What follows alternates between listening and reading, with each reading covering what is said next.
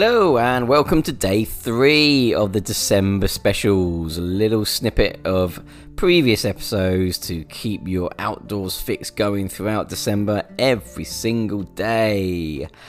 Today, we have a 10 minute snippet of the interview that I did with Alan Bennett, who is a scout leader. Enjoy.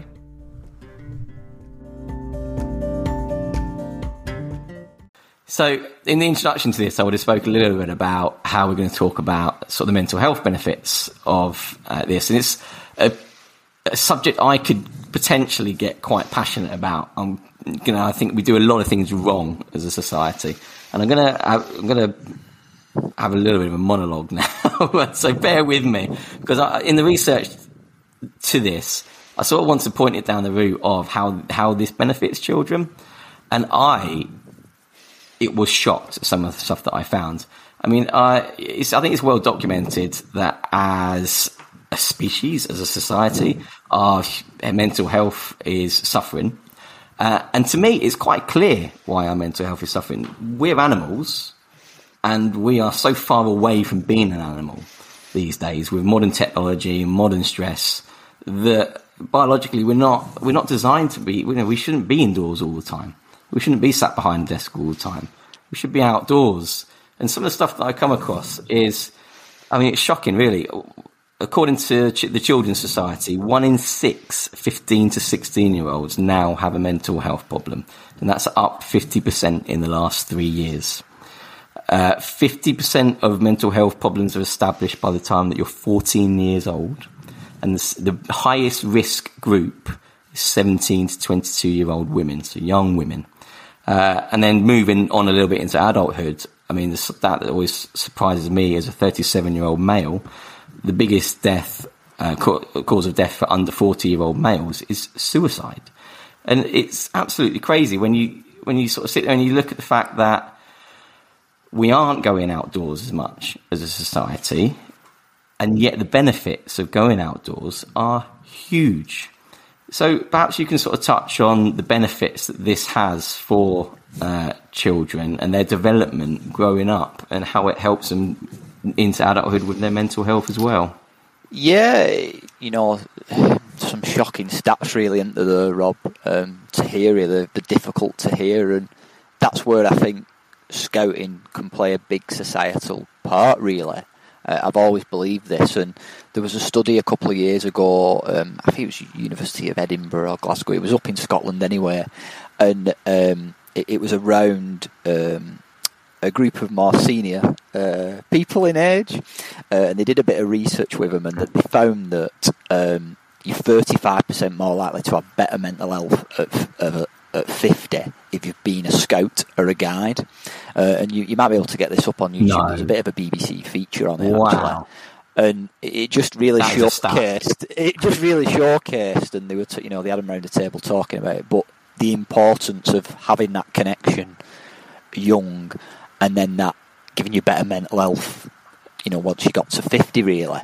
Um, and you know, I then flip that, you know, to some more of the question you were asking, Rob. When, when you know, over, I think it was over four years ago when we started looking into piloting scouting for four and five year olds. So at the time, the pilot was called hedgehogs. It, it then became squirrels. Oh, okay. Another story for another day. um, and one of the big things was that, you know, and and you've probably seen it in this past week if people have been watching the news with. Um, the Princess of Wales. I keep wanting to say the Duchess of Cambridge, but it's not that anymore. The Princess of Wales and her campaign that, that she launched about um, early years as well. And you know, between that ages of three and four, uh, three and five rather, uh, the brain develops the most at any other stage in your life. And from a scout's point of view, you know, we weren't involved in helping with that. You know, the the brain's developing so much, and they're not participating in scouting when we know we can have such a big effect. Um, and that was one of the big sort of things that we often talked about. Um, and you know, as part of that initial piloting, one one of the things was around school readiness as well, and supporting young people of that age to to be ready for school. You, know, and um, and then I look back now and. You know, we, you just touched on the pandemic, but there's so many children aged four and five now who, because of the pandemic, never experienced social settings until literally the first day of school. So they may have not been to nursery, they may have not even been to a wedding of a family, you know, or a big family occasion like this, and then they're put into school, and it's extremely overwhelming. And you know, I believe as we go on and progresses, scouting's got a massive part to play with that, particularly now with squirrels. And, and just one example of that is um, we had a young squirrel called Oscar uh, in, in a dray in Liverpool, and Oscar had selective mutism. Um, so what this would mean was, you know, he'd often freeze, he'd really struggle to communicate, he may only use hand gestures, you know, like thumbs up or a high five, or he may only like whisper to someone he's close to, like his parents, you know, and, and this could often quite, you know, it happened quite a lot. And after four weeks of being at Squirrels, I got an email from a leader with some feedback from a parent, and and it just said, um, it explains Oscar's situation, but after four weeks, he went into nursery, stood up in front of his class, and just couldn't stop talking about squirrels. And and, and that hit me at that moment because I thought, you know, if we're having an effect after three or four weeks, what's the impact that we can have? You know, if he stays in Scouts for ten years, you know, oh, wow. that type of thing, and it and it's that that really hits home of the impact. And if if we can help young people that age form them good habits early of you know, being involved in your local community, helping out, getting outdoors and experiencing that and have a value for the outdoors, that's only going to make people better citizens as, as they progress through life, really. Yeah, I mean, that ties in really, really nicely with another stat that I had as well. Uh, this wasn't planned, by the way, that you were going to say that. It really ties in nicely, though, because it's funny you should say that the child was in Liverpool because another study that I found, and it was a massive study, it was in 2019, and it was uh, done with 900,000 participants nationwide. And it was uh, analysing people's mental health in people who grew up in rural settings versus urban environments. And it found that you were 55% more at risk of developing adult psychiatric disorder, or an, an adult psychiatric disorder, if you grew up in an urban environment versus a rural environment. Wow. And so it, the fact that this child had this issue in Liverpool is obviously a one off, but the fact that he has access to the scout organisation in a city environment, which encourages you into the outdoors, surely is going to help skew that statistic. Mm-hmm. Yeah, yeah, definitely.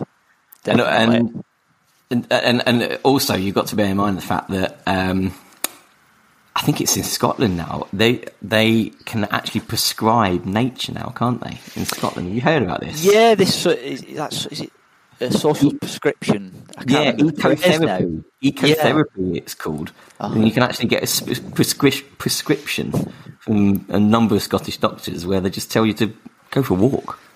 Yeah, yeah, yeah. It's, uh, crazy. It's crazy how it's changed, isn't it? Yeah. And it's interesting you say that about that urban communities, Rob, you know, because it, it, touched on, you know, we're nearly at a thousand squirrel drays, and we know that 64% of them, you know, it's just over 500, uh, 550 or so of them, are open in urban communities. So again, you know, a, a strong opportunity for us to have an impact in them areas. Amazing. Oh, it sounds really, really interesting what you're doing, and, and it's quite admirable, really, that you're sort of forging a path for scouts to be encouraging even younger people to get involved. I think when I grew up, I actually went to the Cubs myself, and the memories I have of being in the Cubs, and then a few years in the Scouts as well, were. I know I started in the Beavers. The Beavers were around when I was a kid. The Beavers and Cubs is what I went to.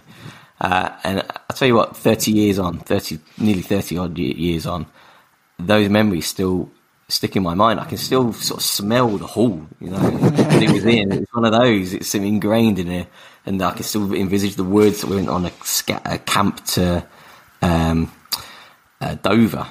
And we did actually we went on a day trip on a catamaran to Calais and things like that. memories like that, they still stick in my mind 30 odd years on. So the, the, the, the, the, the benefits of the Scout organisation, I felt, uh, and like I say, the mental health benefits for children and adults alike, uh, uh, is massive, really. So thank you very much for everything that you're doing.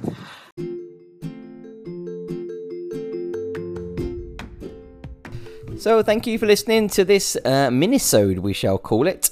Uh, just a shorter version of the full episode that was released earlier in the year. If you like what you hear, then all of the episodes are still available. Go back on your chosen app and scroll through and dig and delve into the world of the Outdoors Adventure podcast and listen to any of the full episodes that you like the sound of. Thank you for listening, not just to this episode, for the but for the entire year. It's been an absolute pleasure doing this podcast, and I hope you're enjoying the shorter episodes this month. I would love it if you would rate or review the podcast on your chosen app too. It does wonders to spread the word of the podcast and get it a bit more ooh, well known and a bit of a wider listener base. See you next time.